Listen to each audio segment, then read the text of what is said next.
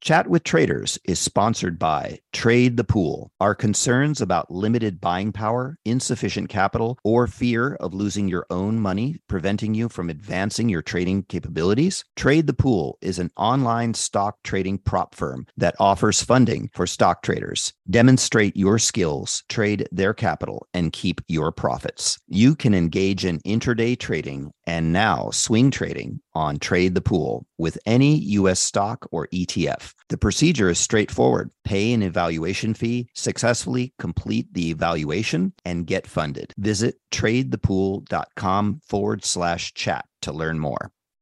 You've seen the headlines. Bonds are making a comeback. But if you've ever tried to invest in bonds, you know what a clunky, complicated, broken experience it can be. That's why at Public, they took fixed income and fixed it. Now you can find, evaluate, and buy thousands of bonds with an investing experience designed this century. Add fixed income to your portfolio with corporate, treasury, and municipal bonds. Go to public.com forward slash bonds podcast to get started. This podcast is sponsored by Public. Full disclosures can be found at public.com forward slash bonds.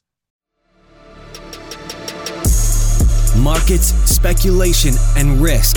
This is the Chat with Traders podcast, hosted by Aaron Fifield. Hey, ladies and gents, Aaron Fifield here, bringing you another installment of the Chat with Traders podcast. My guest on this episode is Greg Newman. He's someone who I was recently introduced to by James King, who you'll remember from episode 133. Uh, James was the performance director with a sports science background at a London trading firm.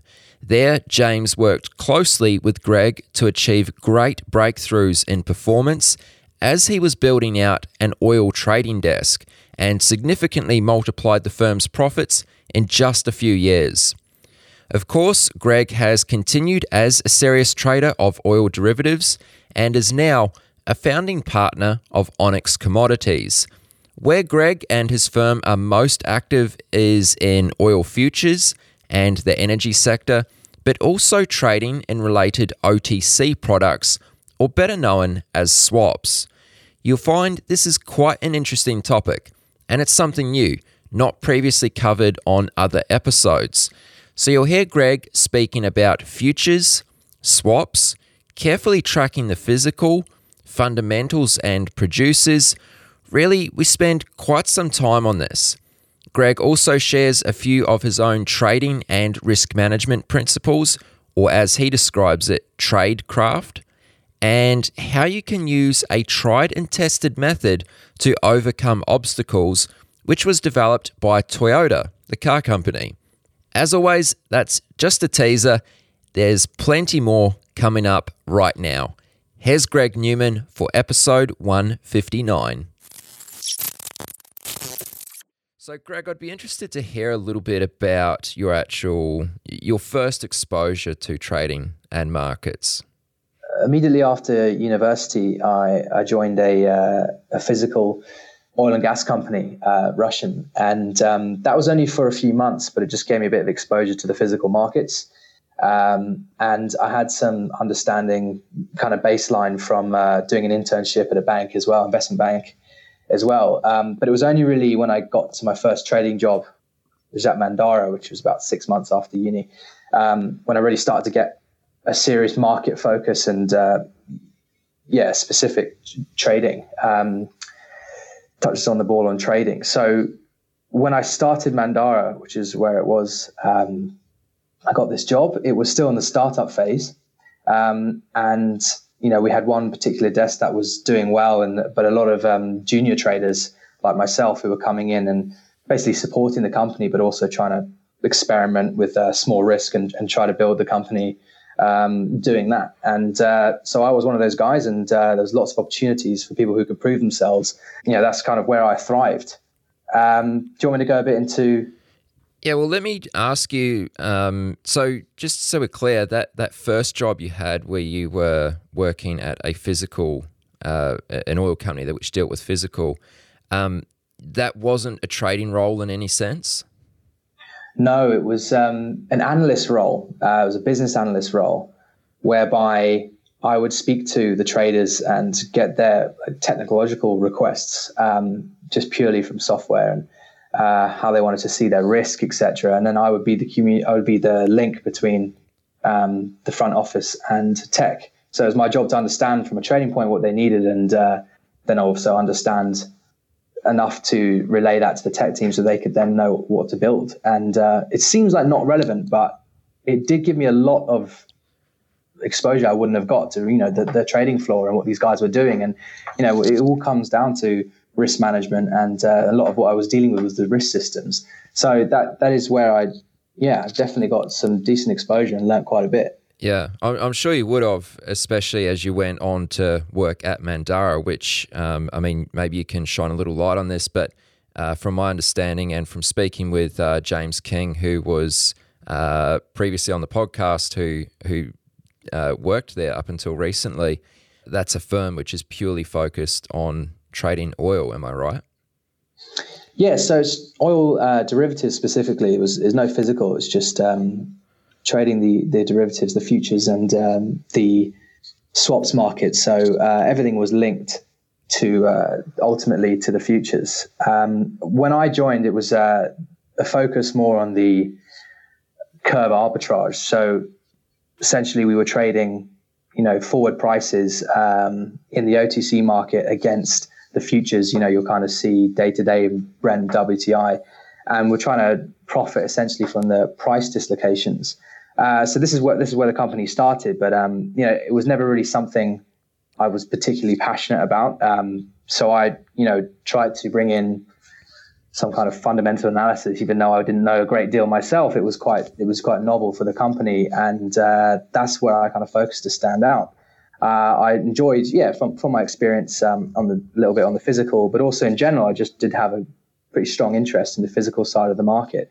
And uh, I'd heard a lot of the stories about, you know, some of the bigger oil derivatives traders, you know, Pierre Andurand, Andy Hall, these guys, um, huge hedge funds now, and they, you know, have made serious amounts of money. And um, that was kind of how I envisage my life. Obviously, got a bit of a rude awakening when I uh, when I started. You know, there's a lot of hard work and a lot of like deep analysis. And my method was to properly analyze the crude market in particular and crude you know, being the um, what you actually dig out of the ground, and ultimately what we sell, what's sold into the rest of the market is the um, is the end user product, you know, the gasolines, the diesels, etc. But you know, ultimately the crude fundamentals do uh, do have the biggest say, and I'd say what I was thought I displayed relatively well early on was I didn't want to, I didn't really buy into the kind of generic macro headlines and demand analysis you'll typically see on the internet. You know, a lot of people talk about um, demand forecasts. Goldman Sachs, Morgan Stanley, they'll send out these reports, and so will even you know the EIA, who are meant to be you know, like an official U.S. agency. They will send out these demand forecasts, and they're, they're total rubbish because they're they're based on their own models and their own forecasts based on GDP. Um, assumptions all over the place. So it just, it, you know, really didn't make sense. What made a lot more sense to me was focusing on the supply side. Um, and the supply side, it would be about reading about the actual um, physical differentials, what prices they were trading at, and looking at the refinery uh, profitability. So what what crudes that ultimately the refiners would would actually uh, want to buy, and how that would impact the price. And uh, that you know, having that approach um, made made quite a big difference early on. Yeah. So once I was able to you know prove myself, not just from an analytical point of view, you know, started with um, just helping out uh, more senior traders in the company, but I was, you know, allowed to trade small proprietary risk myself and start to make a, a bit of money, improve myself a bit more, uh, how do you call it, consistent ultimately. Uh, and I was um, given quite early on the crude desk. Um, you know, we didn't, nothing was too established at that point. Crude desk was doing minimal at the time, but uh, there was a lot of growth potential. And uh, it, it was the kind of method, the kind of approach from the company just to, give people small risk and um, you know to experiment to to try bits and pieces at a time and, and try and build it up and and essentially that's exactly what I did I just uh, tried to look at every avenue within crude and um, started with you know low risk simple strategies and and learn by doing you know it was really con- constant experimentation constant experimentation but another key thing was um, market making, which was was keeping me kind of in the gate, keeping the money kind of rolling in. Um, and that goes back to what I was saying before about this idea of arbitrage between the uh, futures market and the um, OTC market, uh, which is harder for you know a retail trader to get involved in. It's the access to the to the OTC market, which I guess we'll talk about uh, in a bit. But uh, that was um, a way to kind of stay in the game while also you know trying my directional strategies. I think the big jump came for me when um, I started to learn more and more about the underlying physical market that was ultimately driving the you know what, what I was doing, driving the futures prices and the OTC prices, but when I started to trade dated Brent, so that's the uh, that's the swaps, the the OTC market, which uh, reflects the underlying price of Brent futures. So what, what everyone sees in the news, that the underlying uh, physical prices for that is uh, displayed and assessed by um, this dated Brent contract. So once I start to learn a lot more about that and and started to trade that contract and market make that contract, that's where things started to really, you know, take take a, a forward step. And um, you know, since then, built you know a really strong market making presence in that market, and uh, it's the basis for a lot of what I'm doing now, and a lot of the information I'll I'll uh, use to directionally trade. Okay, okay. So while you've been speaking, I've I've made a few notes here about some of the topics you've hit on, like supply side. Um, arbitrage between the futures and OTC fundamentals, etc. Um, I'd really like to pick up on all those things. Just before we get too far into this, though, I'd be curious to hear a little bit more about your actual development uh, as a trader on the trading side because before joining Mandara, you hadn't really been in a trading position yourself. So, how were you able to actually excel as a trader? Like, were there any, was there anything in particular which led to your greatest improvements and sort of leaps ahead? Yeah. So, I think the most important thing for me was um, for improving, going back to this idea of experimentation, because everything was so novel to what we were doing.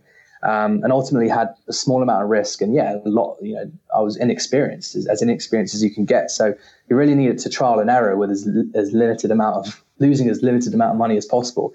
So I'd say, um, you know, with, with James King, uh, he was a prominent member in the firm, and you've spoken to him on, on your podcast. He was there, and he so the kind of two things can be answered in one: my greatest uh, improvements and how James helped me.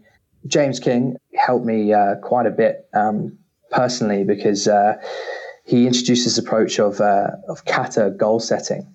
Um, so specifically, it was a change in mentality um, that was most important for me, I believe. But um, you know, instead of just hard work at the immediate problem at hand, it was actually, you know, what am I trying to do here? What does success really look like if I break it down? And what is stopping me getting there, or what specifically are the obstacles in the way? So it wasn't just the trading, but also building the desk, building who I was as a person, even. But um, I hugely bought into the concept of you know having these goals, trading or whatever, and development, and um, you know relentlessly pursued every avenue I could. So one particular part of that process is the what they call the PDCA cycle. So plan, do, check, act, whereby I would take you know every obstacle that would stop me being you know making millions and millions a year, you know having a a huge desk, etc., etc. That's where I wanted to get to, and the obstacles getting in the way. You know, I would break those down, and they would have to be very objective. You know, you can't just say you can't just summarize. Oh, it's just really difficult um, because the market's tricky, etc. You need to say, you know, something very specific, like, um, you know, covering multiple strategies at one time is difficult for one person. Uh, or small trading small size in the market in the OTC market is perceived negatively by market participants. And you know, you would then look at that obstacle and then hypothesize about how you could overcome that obstacle. So using that example, you know, about covering multiple strategies, you know, an obvious one would be, all right, let's get someone in and let's let's get someone to help me out, and will will that um, will that translate into overcoming that obstacle and me me managing to cover multiple strategies at one time, or you know, another one might be traders don't like to trade who they don't know. So I would say, okay, fine. So the first experiment I'm going to do is uh, well, my hypothesis is if I meet these guys and I and they know who I am and they get to know me and they realize I'm not a bad guy, um, it should help my trading. So I could start to conduct experiments like go out for drinks, go out and do some kind of social event, and then I would then you know as I was running these experiments week in, week out, I would just review them and see how it was going. And then you get to the next step, like, yeah, I did actually notice it was a little easier to trade and people were more willing to uh, to accept this small counterpart um, in the market. And then I could then get to the next stage and slowly start to um,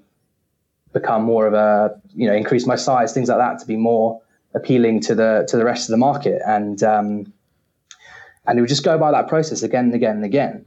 And it led to, you know, huge breakthroughs. And we're talking from everything from my trading to building the desk. Um, and by the end of my time there, you know, I was hugely scaled the desk to, you know, about seven times the profits it was making um, originally. Uh, well, no, more than that. But, you know, from my year one to year three, uh, there was just like a seven times increase and expanded to have, you know, a team of three on the crude desk. And, uh, you know, it was a pretty serious self-sufficient uh, business uh, towards towards the end. And um, but as I say, it, it, was as much a mentality shift for me personally as well as the define process. Um, and it's evolved to me just having more in general a stoic approach, kind of stoic approach to how I tackle things, and uh, you know, objectively analyzing what the issues are and what our weaknesses are, to really you know overcome it without emotion. And I just couldn't recommend that way of thinking enough. But I guess just that was the core of everything I was doing as I was trying to improve because there wasn't that person there to say to me, "Oh, well, this is how you do it." Because you know, we hadn't done it before as a company. We hadn't been in the crude market. We hadn't trade traded directionally really. So uh, it was like really up to me. But as I say, James King's um, approach to well assisting us with things like kata goal setting was just you know really really useful and also set the grounding for you know a lot of the thinking when building up onyx commodities just see where i am now and um, you know, we train this way of thinking, and so much of it is taking responsibility for guiding your own path. And the idea, you know, any problem and any obstacle can be overcome as long as you break it down and, and you experiment, hypothesize, and you keep going relentlessly. And uh, yeah, I would say that was the, the key thing. Um, that kata goal setting, how, how do you spell that just in case someone actually wants to look it up and find out a bit more about it online? Yeah, sure. So I think um, it's Toyota Kata, so the company Toyota used this approach. Uh, so uh, K A T A is the uh, is the actual kata part of it. Um, there's books on it. Yeah, there's there's plenty on the internet for that. Okay, cool. Yeah, I'm actually uh, glad you brought that up because I'm pretty sure when I spoke to James afterwards, when we'd wrapped up the podcast and we were just talking afterwards, he said that was something he actually forgot to mention and, and wish he had. So um, you've covered it. So that's good. So I was just just reiterating because you know what's so good about that is James wasn't a trader. He, he didn't know anything about you know spe- the specifics of oil trading or oil or anything.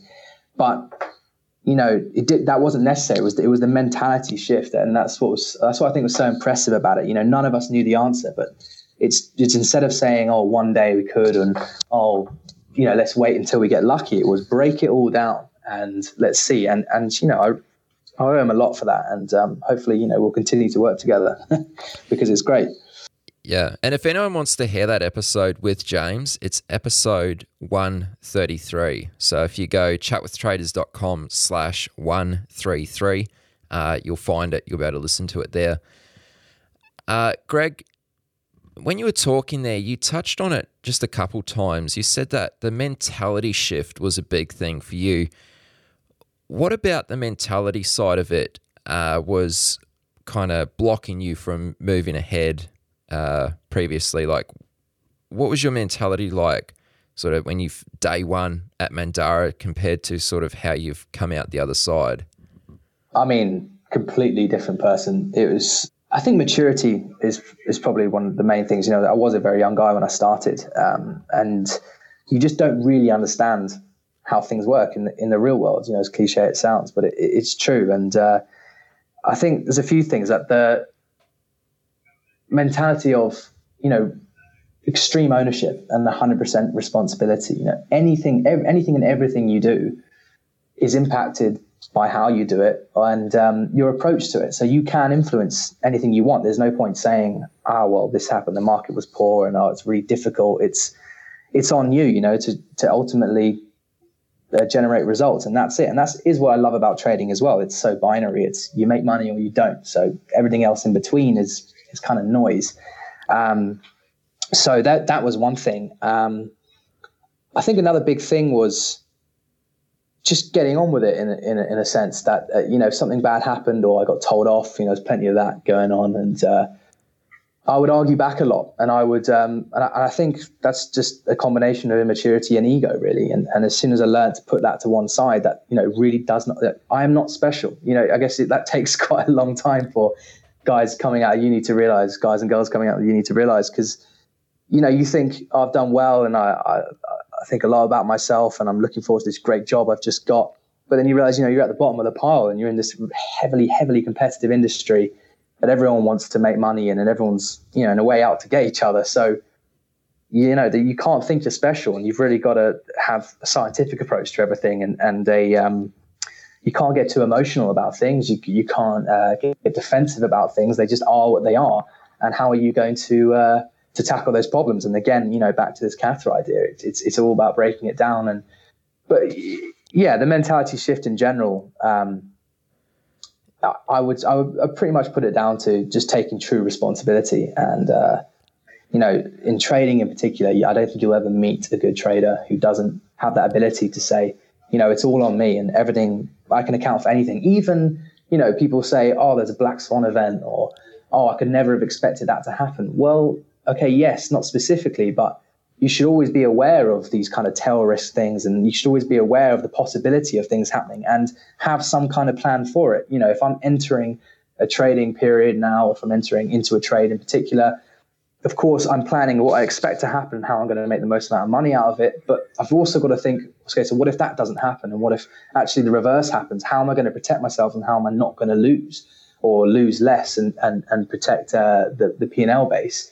And uh, that's a very difficult thing to get your head around because it's essentially saying, you know, there is no wrong or right, um, which, you know, is a huge thing for me. Um, there is no one in trading can can call themselves wrong or right because you, you, ultimately never really know why there was a flurry of price action in a given direction. There's there's so many different types of participants. There's so many different types of um, traders, and, and all you can really do is hypothesize about what's going to happen and give yourself the best chance of success by having a clear plan, entering efficiently, and using sound risk management principles. So, you know, like Ray Dalio in his, his latest book was talking about it as well, you know, that he who lives by the crystal ball soon learns to eat ground glass. it's a really good quote because, you know, you can't go into trading think you're some kind of guru. You know, what you really are is a risk manager. And um, it's about learning how to structure proper trade off. That's what makes you a professional trader. And uh, that again, that mentality shift of I'm not special.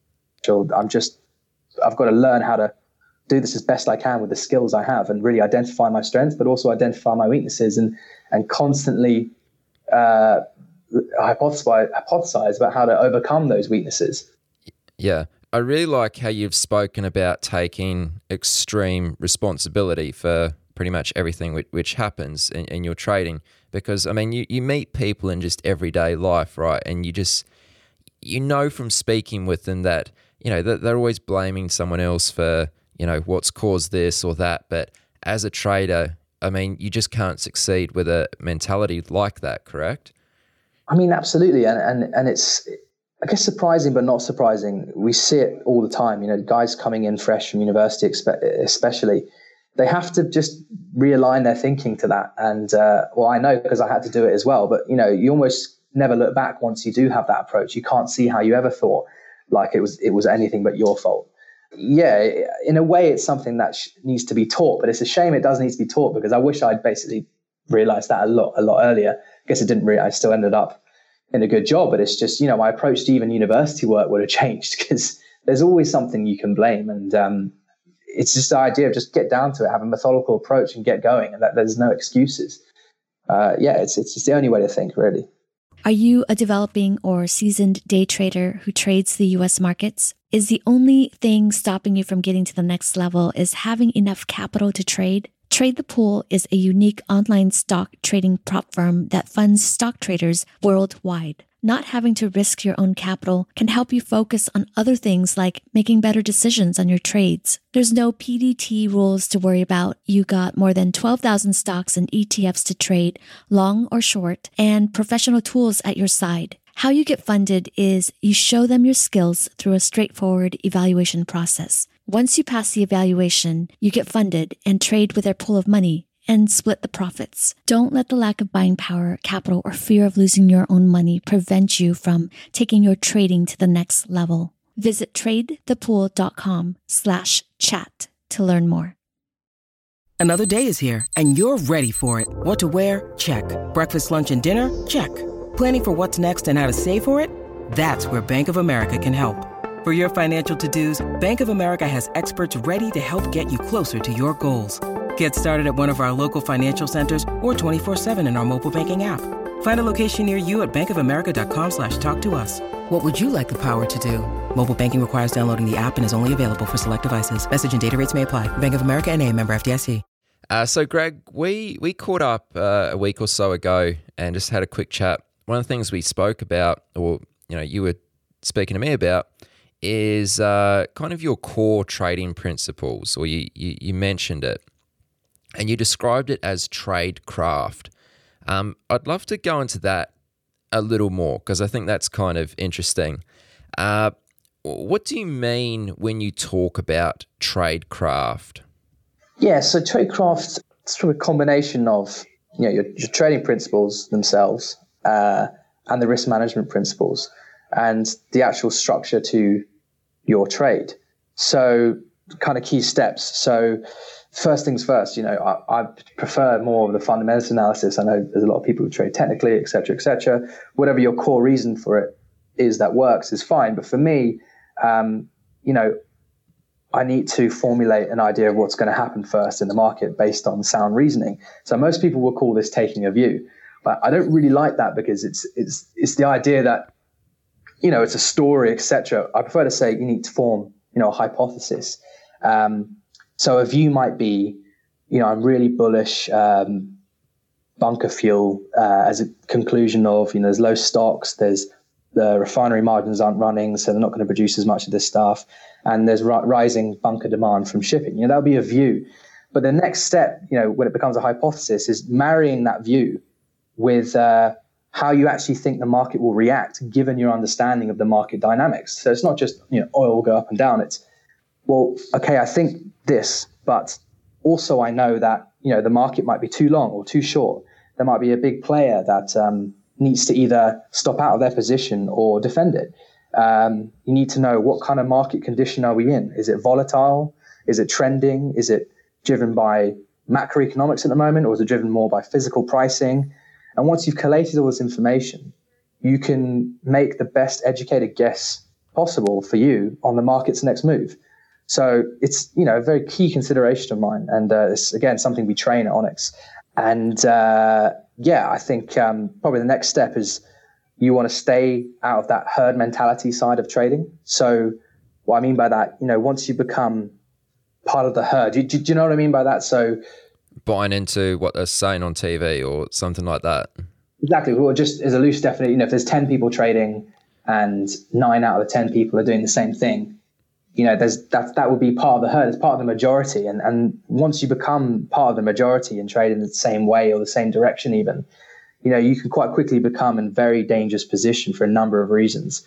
Like, firstly, you know, if you're thinking like the herd, you're thinking like the majority, then you're on the back foot. So if the market goes against you and you need to get out, you need to stop out, all these traders will be stumbling over themselves to do the same thing. And so the reversals will be that much more aggressive and painful. Well, um, we, we, saw that just recently uh, in the S and P 500, didn't we? It, we it, exactly. Um, I've got a better example than that. Actually, I've heard um, the uh, the Bitcoin situation. so, you know, I, I, do believe in the blockchain methodology. It sounds sounds and looks and, and and reads very well as a concept, but if you map the trading on Bitcoin is fascinating. And there's an actual graph I've got uh, kind of permanently on my computer that just you know exactly mirrors what's going on with Bitcoin at the moment. And I just think it's so interesting. And um, uh, you can kind of map out her, how this herd reacts. And, you know, you have the initial uh, smart money who believe in the concept and they invest in it and, you know, they're early into it. Then you get enthusiasm for that idea. You get more press and you get, you know, all these people buying into it. Then it gets higher and higher. You get greed. Uh, and, you know, eventually you have this, there's no more buyers and there's literally no one left to, to buy. And, um, and then you're going to fall down. But then the worst bit is, as it comes down, you know, you're susceptible to all these biases. You know, oh, it's uh, it's just getting lower because um, it's a slight blip. You know, you could name any type of reason. Um, but, you know, that would be an anchor bias. That'd be you're anchoring yourself to a price and you believe it's going to get higher. But why? You don't know what the true value is. You don't know why it would be that high. Um, and you can also see in the in the in the price action that the panic and of course the herd when it panics, you know, literally like a herd of animals in uh, in uh, Africa, you know, that kind of panic and aggression, and it's it can be hugely damaging to your position. Um, the market also tends to look more irrational when the herd is involved in one particular direction. And I put that down to, you know, there's no one left really to make sense of the current market. You know, you can't sell anymore. So to sell when oversupplied is is a is a good thing. So oil, you know, that's that makes sense. But if every single major market participant is already short, then who is left to sell it? Um, that kind of concept. So you know, you may not even be bullish, but you know, some typical trades that you'll uh, you'll notice will work. You know, if everyone's one direction, you can literally take the other side. And just by the laws of market dynamics, you know, when these guys need to reverse their position, then of course it's going to go the other way. So it, but as I say, that that herd idea is just um, is just very dangerous, and you know, it's the tulip mania type thing that, and we're seeing it in Bitcoin as well, as I was saying. uh, and what about risk management? Do you have any core principles around managing risk? Yeah, absolutely. Um, sorry, I was just going to say just, just the, the, kind of final kind of point on the oh, trading sure. principle. Go for it. Yeah. yeah. Just this idea of um, I just call it trading what you're trading. It sounds sounds a bit of a silly way of putting it, but you know, a lot of people think like again, like Bitcoin or, or, or Brent or whatever it is, you think you're okay, I'm buying oil. I'm buying no, you're not buying oil, you're buying Brent oil, you're buying North Sea oil. And of course, North Sea has its own pricing mechanisms as it has its own underlying value. So yeah, for Brent in, in particular, it's it's five oil fields in the North Sea. It's not even the entire North Sea. And ultimately, those prices of those grades of oil will ultimately set the price for the futures, which is hugely participated in contract that maybe you know, quite a few people don't actually understand how it prices. So, you know, a, a good example of this a situation in December. Um, had a, um, a, hairline fracture on a pipeline, um, and it was uh, pipelining crude from one of these oil fields that prices Brent, and you know, it was a big deal, and it, it did stop uh, crude flowing. But you know, in the global sense of things, it wasn't a big deal. But because it was so centered on the North Sea, it caused absolute havoc. And if you hadn't known about that, you know, you really would be on the back foot. And again, you'd be trading like the herd. You'd think, well, there's so much buying. It's so much like huge irrational, high volume buying. I need to buy, or, or you know, at the very least, I'm going to get stopped out here, and you don't even know why. Um, so that idea of really getting to grips with what it is you're actually trading uh, and it's the same for gasoline. It's the same for or anything that you trade. What is the actual true value concept underlying, and what do I have to pay attention to? Not not just the generic analysis. Um, yeah, but uh, but the risk management side of things. So I think first things first is is, is the stop evaluation. You know, um, so you have to determine the value expected that you, you think it's going to get to, but then you also need to determine where the value will get to or the price of the contract will get to where you know you've misjudged it. So if you think it's going to go from 60 to 65 on Brent, but you know, you put yourself and you envisage, okay, but if it does get to 57 or lower, how would you feel in that situation? How are you looking at the market? Is that, is that, is that not a price which is telling you, you know, all the factors you considered are clearly wrong because the, the, then the price wouldn't be this, this, uh, this low. So you have to kind of set that level for yourself. And that might be a consideration of volatility, um, you know, market events, and obviously the timing, the length of the trade. So you have to factor that all that in to you know the evaluation of of your stop. And I think it's sounds it sounds relatively simple, but I just think that people don't do that thinking before. They don't actually. And again, it comes back to the original thing I was saying about believing, you know, you're not actually special, you're not this guru. You need to think, oh, there's a very good chance I'm going to be wrong here. So when do I think I'm wrong? What price do I think I'm wrong? Um, but it's also not making that mistake of of putting your stop to a place where, you know, for instance, you think that oil is going to go from 60 to 65. That's a big move, uh, relative percentage wise. It's not going to happen in a day. And if it did, it would be, you know, an event you could, ne- you never would have seen coming. Um, so given your analysis and given your hypothesis and why you think that's going to go up to 65, you've got to give it uh, enough time. And um, so if you were therefore to, to put that trade on for a week and be like, why is it not 65? Obviously, that's silly. But also, you know, if you were not to, if you were to put your stop at 59, it's only a dollar and you're expecting five. You know, a dollar, if you look at the Brent volatility, that's not a big deal. And that could just be someone, you know, someone doing a huge hedge and moving it, and it's very temporary. Um, and you would have been stopped out when there was no need to be stopped out. You need to, you needed to have factored that in to your analysis. And again, you know, it comes back to if you know when you're wrong, or you've got a good idea of when you are um, not seeing what you had expected, then that's the number you need to have in mind, uh, basis all these considerations. Um, and then you go and start saying, right, so how much, given this is what I, the level where I think I'm going to be wrong, if that's $3, then, you know, I need to only risk, I need to know that I'm risking $3. Therefore, I'm only going to risk the amount of money that correlates to that, to that $3 and I shouldn't be risking any more. Does that, does that make sense? Yeah. So if you've only got you know, three grand to risk. And you, you know, first of all, you need a $3 stop. So you should only be doing a, uh, one, one lot, which is because everything is a thousand, uh, thousand barrels in, in Brent. So yeah, I hope, I hope that makes sense. Yeah. So the next thing would be of your total capital available. If someone gives you X amount, you know, there might be an element of, you know, I'm only actually going to risk ultimately 10% of that capital. And of that 10%, you know, I'm only going to risk 10% of that per trade or even less. Um, and you need to establish that and be really quite strict on that because, you know, you, you need to keep yourself in the game for as long as possible. And, and you can't expect uh, a ridiculously high win lo- win loss ratio. You've got to expect that you are going to be wrong a lot of times or you are going to lose money a lot of times. So this needs to be to be factored in. Uh, there are too many people they just risk too much up front. And, um, you know, you could actually be have some great ideas and great approach to the market, but because your tradecraft and your risk management is poor, you know, you've, you've been uh, taken out of the game and uh, a lot of careers are ruined over that. Um, yeah, so, you know, Paul Tudor Jones, uh, big, big time trader, um, veteran in the market, um, he would say, you know, I spent all day making his risk kind of vanilla and exactly what he wants, you know, not sporadic risk and this and this and this. He's like, I have this view, this hypothesis, and this is how I'm going to express it, and that's all I want in my book. And um, he spends his day, he says, making himself feel good in the sense that you know you're going to feel good if you've got the right risk on. You know, you're comfortable with it, you've set your parameters. You know, anything outside of that, and you get an edgy feeling and you're unnerved. That's probably a big sign that you're doing something wrong.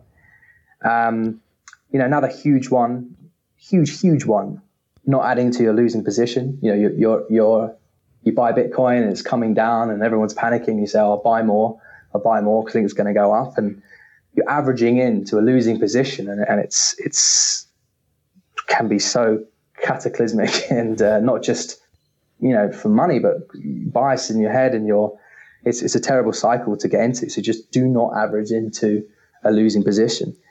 Another guy is uh, a top trader, Dennis Gartman. He has a, a list of rules and yeah, one of them is buy what is strong, sell what is weak. And uh, I love that quote because to really capture moves, you have to not fall to biases such as anchor bias, you know, a perceived perception of the price being too high or too low, and not realizing that highs and lows are always being set, new highs, new lows are always being set, and the market is constantly in this state of overbought, oversold. So to just say oh, it's too high, you know, relative to what? There's there's no history is not necessarily representative of what's going to happen in the future. And you need to, you know, run that winner or, or um, stop out aggressively uh, or not be fooled just by a low price and think, oh, I'm just going to buy it because it's low because you, there's no real definition of what that means. And I think that's, that's, a, that's a great risk management principle as well. Yeah. Yeah. Very good, man. Um, now, your current situation, so you've moved on from uh, Andurand. Um, how long were you there? Three years, almost okay. exactly. And now, what's your situation now? I know um, you, you've started uh, Onyx Commodities. Can you just tell us a little bit about um, what that sort of operation is? So, yeah, operations at Onyx, we're a similar type of uh, function in the sense that we're an oil derivative uh, company. We're trading the oil derivatives, you know, uh, crude, um, but also gasoline, distillates, etc., um, which all make up the barrel of oil. And the core of what we do, you know, we're a relatively s- small shop in the sense of, um, you know, the amount of capital we have. Um, but you know, we're a major market participant, and that's that's sourced from our market making. So, you know, end users, producers coming in wanting prices um, to hedge and to uh, to lock in their finances. You know, we're there to take that, and we're there to provide the liquidity for the market. And by doing so, you know, we're able to, you know, alongside analysis, really really determine the flows and what's going on. And it's a great edge. Uh, so what we're trying to do is, you know, market make, make some money out of that, but also directionally trade and proprietary trade and add as many different types of strategies as we can, uh, all from a derivative angle.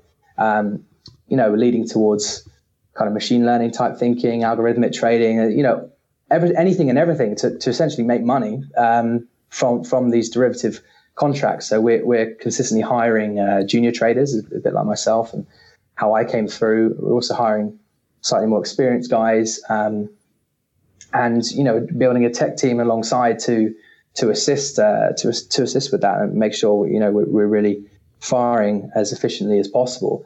And the idea, you know, is really to sky's the limit type thing. You know, making money and we want to continue to make money. We want to keep scaling the business. We want to keep scaling up our proprietary trading and um, using this concept of uh, of market making as our core as, as the source of our edge. You know, we, we, see things that I would say it's as a collective. You know, we're seeing a lot of things that I would sure I'll be sure that most people aren't because not not as many people are as active as we are. You know, of the cleared volumes on the exchanges, we're well up there um, and you know that that will continue.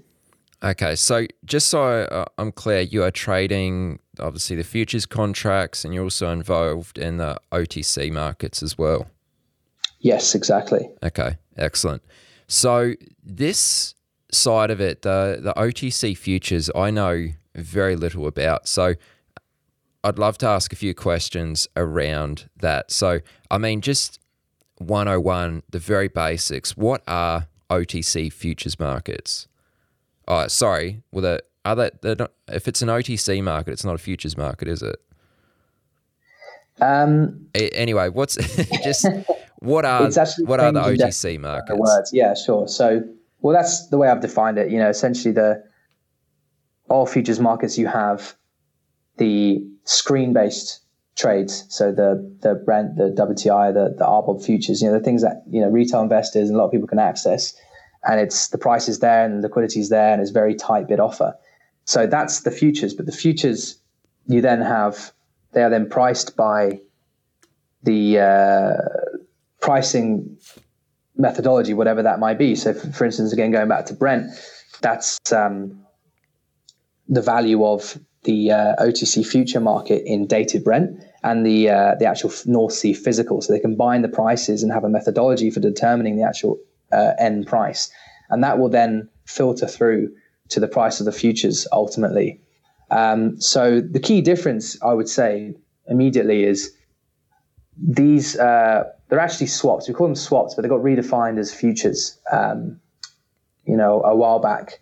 But essentially, the idea is they they price out um, their contracts, which price out daily, and they, they can, you can basically specify whatever uh, pricing mechanism you want. You could have it expanding over a day, a week, a month, and the idea being that these contracts are going to more accurately reflect the price of the physical. So there's so many different types of swaps. Um, you know, you, have got RBOB gasoline, which is the big gasoline contract you see in the futures market, but then you've got you know, the European gasoline, the Mediterranean gasoline, uh, Los Angeles, et cetera, et cetera, et cetera. It's all got their own their own contracts, and they more they they reflect the price of the actual location to which they where they're defined. So, for instance, you know, Mediterranean gasoline, that's specific to an area in the Mediterranean. The price of the contract, the price of the physical in that area, will price the um, the value of the Mediterranean gasoline derivative contract. So the whole the whole point of it is end users, producers can more accurately hedge because if they want to hedge their um, so for producers wanting to to hedge, it's, it's not as simple as you know selling selling just the futures contracts. They they want to have something that more accurately reflects the underlying physical. So, for instance, the the West Africans they they're not when they are producing oil, they're the Nigerians, and they and they want to um, lock in the price that they're selling at. If they sell futures, they're going to get the bulk of the hedge off. You know, generally speaking, sixty percent of the world's crude is priced against this future price, but if they hedge with dated Brent, so the actual swap, the, the underlying North Sea swap, that more accurately tracks the underlying physical price relative to the future. So, you know, it could have dollar, dollar 50 variations to the Brent futures price. So, of course, you know, a dollar on, uh, you know, a million barrels is obviously a lot of money, and these guys produce millions and millions a day. So they need that more accurate hedge, and, and that's the whole point of, of swaps. It's, it's, it's the idea of more, more accurate hedges.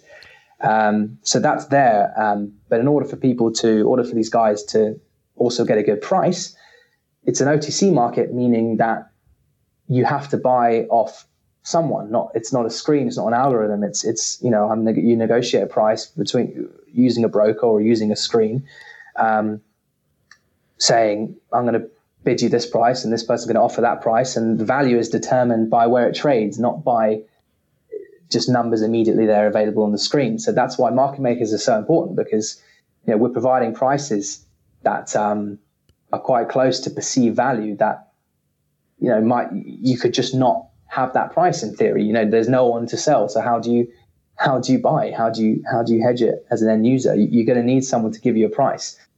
Um, so, so that's where that's where we would come in. Okay, now just so that I actually understand uh, understand the the landscape and the the various products you're talking about here. So you've you've essentially got three different uh, three different things. So you've got the futures markets, which uh, you know pretty much everyone listening to this podcast, I'm sure, is familiar with. Uh, you know products which trade on you know the Chicago exchanges or London exchanges, right? Mm-hmm. You've then got the physical, which is the actual barrels of oil that the producers uh, produce, and then you've got the swaps and or as you could also call them OTC market. Mm-hmm. Is is that correct? Those that's the that's, three. That's correct. Yes, exactly. Okay. You spoke about Brent being a combination of a couple uh, of oil from a couple various places, and the futures price represents these uh, oil from these two various uh, areas. How does that work? Because would obviously people who are trading the futures market, a lot of them are trading, you know, not even looking at the price of or the value of oil in these other areas. They're purely just trading the, the listed futures markets. Um, so is this what creates you know, arbitrage or probably spread opportunities when uh, these prices get out of whack? So, short answer, yes. Um, but I think the most, the best way to, to put it is, is they, these physical prices do ultimately set the price for the future, but the future prices once a month. So, you know, April future will price at the end of February. So February um, 28th, we'll have an, the expiry of the April Brent futures contract. And on that day, the price is assessed using the physical, uh, using an index to uh, determine the final value of the Brent future. So there's a, a, week before this expiry date, there's the limit day where, you know, the exchange limits the amount of uh, volume any one person can hold into the, the final expiry price. And most traders, you know, most um, guys who essentially don't really care about the physical. Um, they're just maybe putting it more on a spec basis. They would have rolled it to the next month. So they avoid that fluctuation um, into expiry because they just roll it to the next month and they keep doing that. Um, and that's that's a way to avoid this uh, kind of collapse into the into the final physical price of the North Sea. Okay, I'm not sure I fully understand that. So can you just explain again what what is the Brent contract? Like, what's it made up of? So, the Brent future is it's just a financially settled contract. So buying and selling with anyone who's got access to it. Uh, and if you were to to buy it and wait until that contract expired, it would just expire out, and you would have to settle the difference financially. Yeah, but earlier um, earlier on, you gave an example sure. where you said that um, Brent is essentially the combined price of sure. X and X. What what were sure. those couple so, things? So on the expiry day, um, there's a Brent futures index, uh, which is the methodology used to to assess that final price. And what they'll do is they'll take the physical prices that are traded during the day, and they'll, they'll take the average of those um, prices, um, and those will be the the five oil fields I, I discussed, and um, they will then yeah use that average to to determine the, the final price. So, what's the attraction to someone like yourself, you know, as a trader or a market maker, or what's the benefit for someone like you to trade OTC markets? Like, what's the attraction there? Well, as I, I mentioned before, um, because it's more closely linked to the physical, uh, we get by trading in and out. Obviously, there is the ability to actually make money from um, trading disparities in the forward curve. So, we would be if someone wants to hedge in six months, we can uh, we can trade that contract with them and then trade that versus the you know a month one contract and then have a time spread in between and manage that exposure and try and make money like that. You know we're using the um, the spreads and the outrights to to to essentially try and close the position but make money while doing it. Um, so there's obviously that attraction by actually just making money but also probably more importantly because the physicals has such a big say on the ultimate futures um, prices it's the information. You know it's it's not as simple as uh, oh well, OPEC have cut and um, the price is going to go up. It's well, we actually need to see how the actual physical is reacting, and if we've seen a number of end users coming in and, and looking to buy, and we're seeing the physical differentials rally, and we're seeing positive refinery profits, so they're going to be running more crude. All these factors we can actually see evidence of in the OTC market because they're going to go out and forward hedge that. If, if they think there's, or if there is a lack of crude, they're going to go out and hedge it. They're going to go out and buy future contracts to ensure they don't miss out on a cheaper price because they know the price is going to, go in the rally. So, you know, bigger companies have bigger influences on the market because they might be ultimately the bigger buyers of physical or sellers. So, paying attention to what these guys are doing and, and how they're operating um,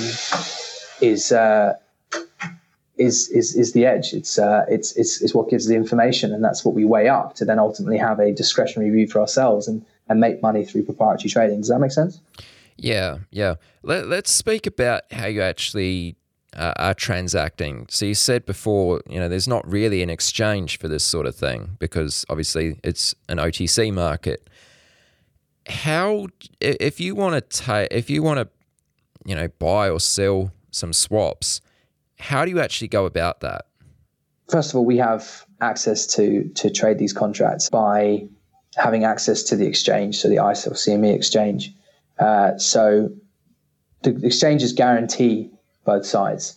So if I was to go in and buy a contract off um, off someone else, the way I would do that is uh, essentially got a broker box, and um, I will go down to these brokers and I'll say, "Look, I want to buy this," or, or they'll tell me, "Look, I want to sell this. Um, where could you bid it?" And I would say this price, and then we would negotiate that. He would then go talk to uh, the, the trader who wanted that price, and we would then start negotiating, and then uh, we'd agree on a price, agree on a volume, and um, and that's the trade. You know, it's up to the trader, it's up to us to then risk manage that, to then you know keep track of what we've done and and our exposure, etc. You know, from reports from the exchange, etc. So a, a, typical trade on a lit exchange is going to happen in like literally fractions of a second. What's the timeline of an OTC transaction? Obviously, not as quick, quite as quick, but it can be very quick as well. You know, say someone says, "I'm a seller at this price," you say, "Buy it," and deal's done. You confirm the trade over a recorded line, and that that deal is is done. And then it will get posted to the exchange, and you'll see it into your account, and uh, and you're done. So when you say it gets posted to the exchange, W- which exchange is this? So like ICE and, and CME, so Intercontinental Exchange and Chicago Mercantile Exchange. Okay, but it's not. It's it's on a swaps market though, isn't it? It's not a like the regular crude oil futures or something like that. It's not in terms of how it prices, but it is in terms of how how it clears out. So the same way you would buy a future, you know, even as a retail investor, that would be booked under whatever platform you're using. You would know you now own, you know, five kb of a Brent future, for instance. It's very similar like that. You know, you'll buy, you'll post it to the exchange, and the exchange will then say you you you have five kb of Brent futures or five kb of um, dated Brent swap, and uh, that's the the whole point of using the exchange is if you then uh, default as a company and you can't honor the financial difference from where you bought it and where where you sold it, um, they guarantee it, and that's what allows you know access and and it used to be that a lot of these trades used to be bilateral. So the, that's why the banks were so much bigger. The banks uh, had um, would give financing and, and would trade directly with with uh, counterparts, and they would finance the deal. So you would you know no one would ever see what deal has been taking place because uh, they would agree. You know, we're gonna I'm gonna buy this off you, and we're gonna agree that the settlement price is whatever you know Platts, the pricing agency, determines it to be, and we'll keep that relationship of um, who owes what between ourselves. But this is transition now onto the exchanges, and um, and that's what I was saying before about them guaranteeing every side, so you can you can more frequently trade, and there's more transparency because that these trades they're um, they're reported, and people see the price and the and the uh, the volume done these days. Okay, so what you're saying is that the volume done in, in OTC or swaps markets ultimately shows up on exchanges like CME or um, ICE. Essentially, yes, but this is the this is the tricky part when you're calling it OTC because it's really the official. If you say an OTC, it's usually between directly between one person and another. I'm talking about the over the counter market that I trade. You know, I'm ultimately always posting these to the exchange, and, and the trades we do are visible to everyone. So it's it's the over the counter market in the sense that I'm using I'm trading with other people, but um, everyone will see that trade and yeah, essentially. Okay, I think I'm I think I'm picking up what you're putting down. cool. Um, what are the risks inherent um, to you as a trader of these markets? Like, is there anything which uh, is perhaps unique as opposed to other markets? Yeah, I mean the the well, firstly, trading. Um, if you're trading with someone and not not a screen, you might have said to the broker, "Okay, I'll buy what you just said you'd sell," but they because I can't get hold of them, I can't confirm this deal. So you've got that kind of counterpart risk, um, and you might have some serious exposure that you needed to cover with that price. And if it's if you miss it, you know you, are kind of screwed.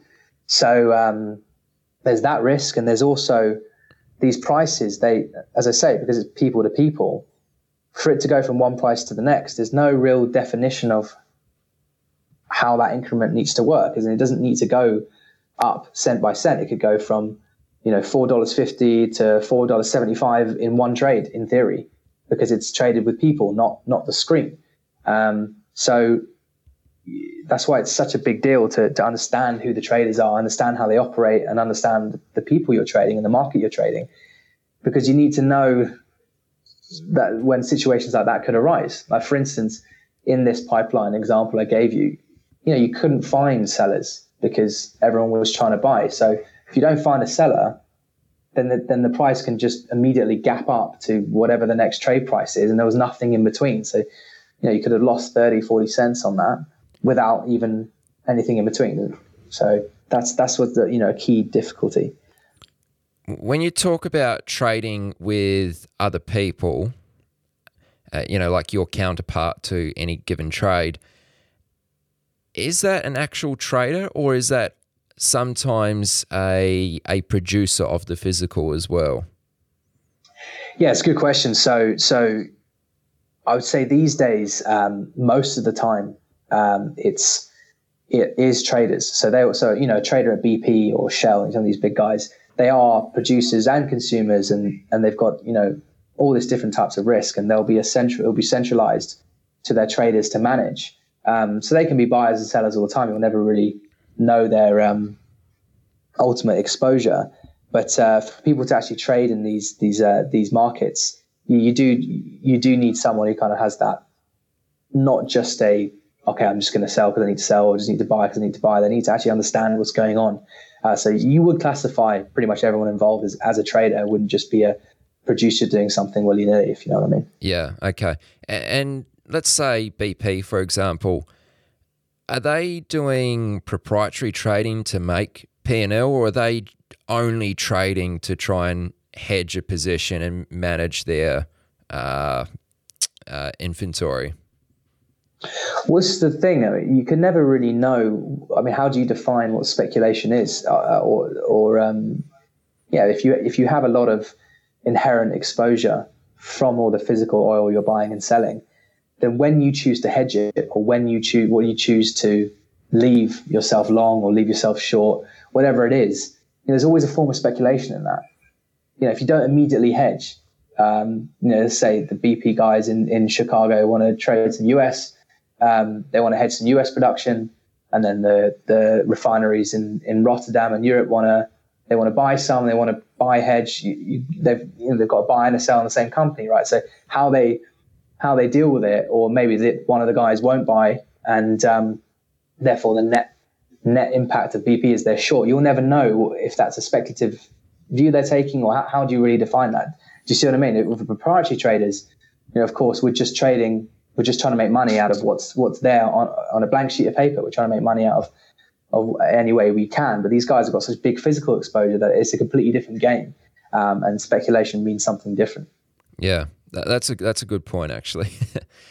um, so you know, as we're talking about BP and not trying to pick on BP here, but like, what edge do you have as a smaller player? You know, in the scheme of things uh, in an area which is dominated by these big companies like BP.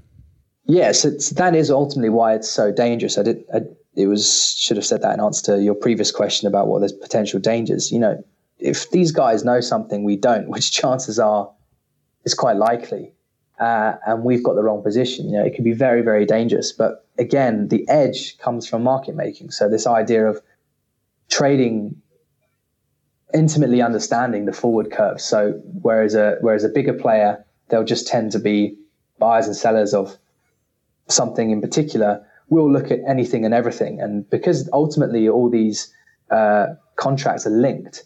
So you know the way dated Brent links to futures and the way gasoline links to futures, etc., etc.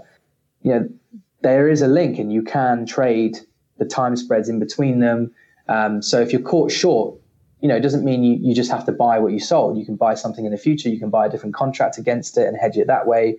You know, you can get creative with what you do. So the edges, you know, we've got, you know, real expert understanding of that forward curve and a, uh, you know, multiple strategies of, of dealing with risk that's taken on from, from market participants. And that's how you kind of avoid losses, but also, you know, you can also profit from those dislocations.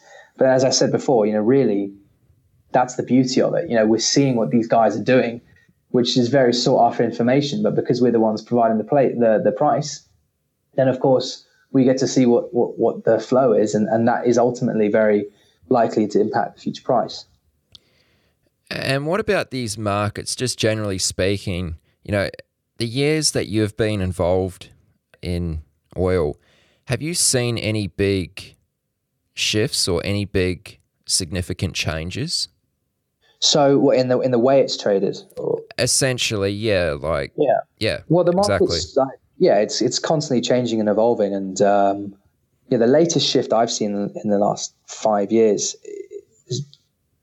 the banks, the investment banks, having a lot less. They used to be the biggest market participants in oil, um, and that's kind of power shift, if you like, has gone from them to the trade houses, um, BP Shells, the Glencores, the Vitols, the, these guys who who trade a lot of physical oil and a lot of derivative contracts. Um, and they're big enough that they can finance big contracts and finance big risk, etc. Um, and the banks, you know, they they um, they're they're pulling out. There's tighter regulation. Um, there's more transparency. And again, this idea I was telling you before about um, uh, trading on the exchange rather than directly with counterparts. you know that's bad for banks because the more transparent it is, the the less they can uh, profit from you know the number they've given someone they've traded directly with them versus where the actual price is. You know, it, it's it tightens that up hugely because everyone knows what's going on and everyone has a clear defined area of where the price is. Um, so it just means you have to be. It's it's a, it's like anything. It's a path to efficiency. You know, we've become a lot more efficient. Um, and on that note, you know, a big one for the future is is the blockchain thing because uh, there's Shell in particular. They recently invested in uh, Applied Blockchain, which is uh, a startup company that um, is focusing on applying the blockchain methodology to physical oil trading uh, to, to, account for it for, for, it using that methodology, and that will be huge. You know, the way that's traded and the way funds are allocated and the paperwork, it will completely change things. So it will become more automated, and then it will change the profile of what you would need to be as a physical trader, and that might in turn change the dynamics of the market trading itself. You know, yeah. So that that point about things becoming more transparent and more efficient is, is of course, you know, it gives us guys like Onyx uh, more of an edge because we can see what's going on. Um, and I guess the the bigger guys less because they don't own as many of the cards anymore as they used to because everything they were doing was kind of they didn't have to broadcast. With this with this shift of the investment banks becoming less involved, obviously that's created more transparency, like you'd just spoken about. Has there been any shift or change in the way that price moves, or anything on a more granular level? So the introduction of algorithms and um, high frequency traders in the futures market, um, that's made a huge difference. So, so the liquidity, the volumes you see, um, they're just so much bigger than they ever were. Um, these guys are just trying to profit from from flows essentially. Um, you know, big order comes in and they'll they'll essentially buy the offer, see the, you know, register those flows and, and buy, for instance, and try and profit from little increments like that. And the introduction of that all over the futures market is, has made things a lot more efficient uh, on a price basis and, and in turn a lot more volume. Um, otherwise, uh, biggest trading on a granular level, I would say uh, another interesting point in the last few years. Um, when I first started, a lot of people used to derive their you know views, hypotheses on the market from uh, macroeconomics, you know, so the dollar dollar ratio with oil and um, stocks stocks uh, stock prices, etc., etc. And I did used to have it, and it still it still does have an impact. But I would say, you know, when I first started, we would have to be all over the news, all over what was happening in FX rates to make sure we were aware of potential fluctuations. But it got to about, well, I know exactly when it got to. It got to second half, or early 2014 and uh, I know it well because it was the first time I'd actually shorted the outright price of oil. And uh, ISIS invaded Iraq. That was the first day they did it, as soon as I shorted it. And, uh, you know, caused a huge fluctuation up, as you expect, you know, the risk of a war, the risk of um, uh, supply disruption. But very soon after that, because the underlying market was so weak, the actual physical market was so weak, we plummeted almost like from that from a few days after that event all the way down from 117 or so all the way down uh, to kind of 45 and since then uh, or at least for that for, for a couple of years we were in this oversupplied market and we it would just ignore macroeconomic events it felt. It just uh, you know people said there was correlations with the euro dollar as we came down. Okay maybe. But it did seem to me that the market would, would trade much more fundamentally um, and the considerations were a lot more on actual physical information. Um, you know, OPEC, the, the US stocks, and the, the, the whole shale um, production, et cetera, et cetera. Uh, so little things would start to make a difference in the physical that never would have before, and in turn, the macro had less of an impact. However, in the last six months or so, kind of flipped back into a bullish market, you know, more undersupplied than oversupplied, and we're in this current state now, and actually macroeconomics is starting to have another impact. So it's starting to have a big impact again. So we're again having to kind of go back to the drawing board and make sure we're aware of um, stock sell-offs and, and prices of uh, uh sorry FX fluctuations and etc. etc. Like only, only last week there was a huge speculative long position in, in in Brent.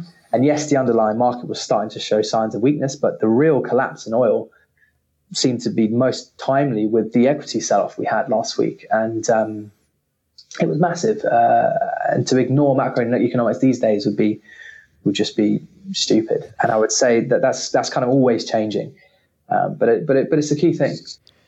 So, what type of resources do you rely on for good fundamental and macroeconomics uh, information? Like, so that you can stay on top of it. What are some of the the resources which you lean on?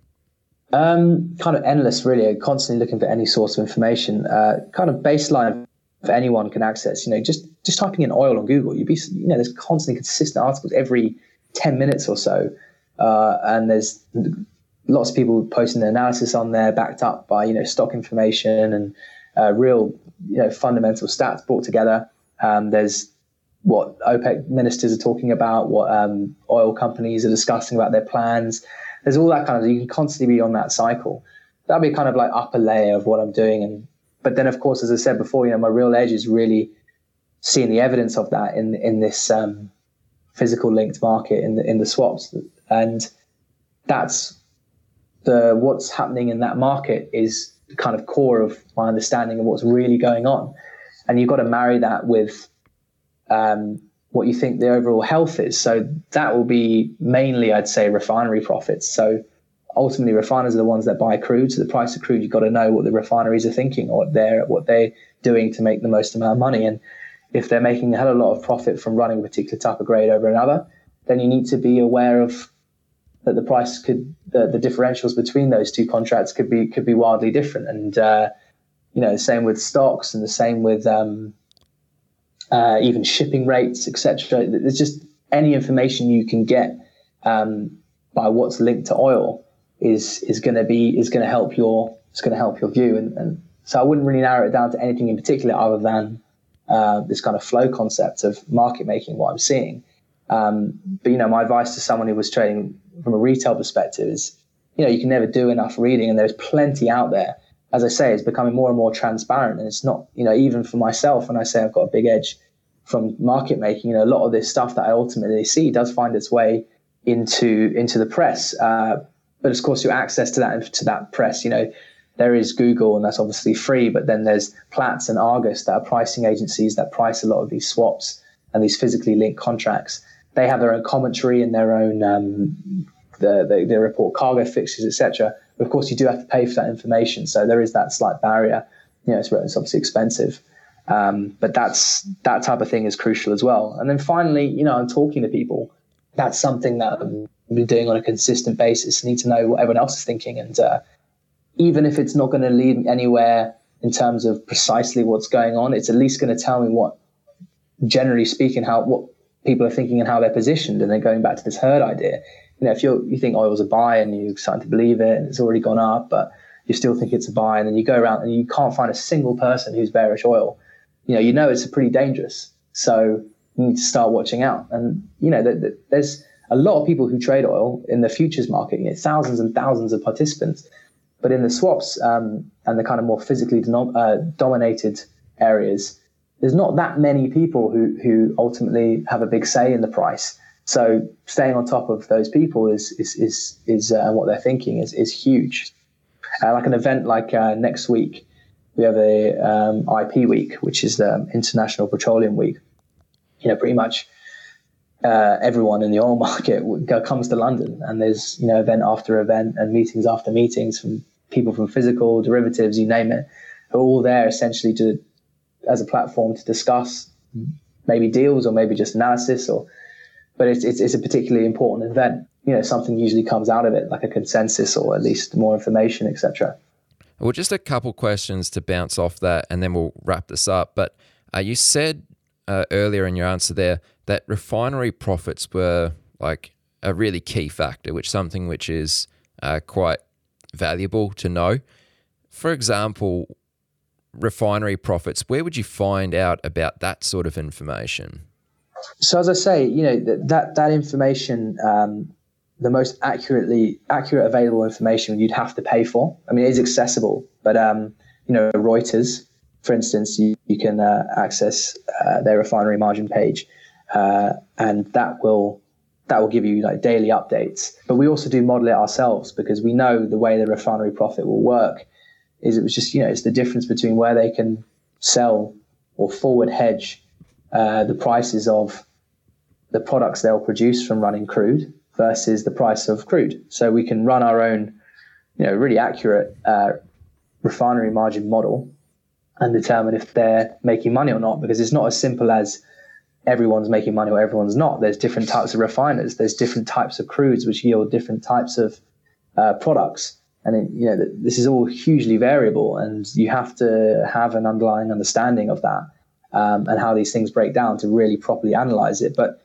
you know you'll know pretty soon if it's if on the extreme. So if refiners are really making a lot of money, it's, it's hard for that not to get into the news. I'd say even on Google, etc., just by googling that and the same for if it was to be heavily negative. It's, it's, it's unlikely they're going to be vary from those two extremes too much. So you're talking about little incremental gains, which will kind of make the difference for, for myself. Okay.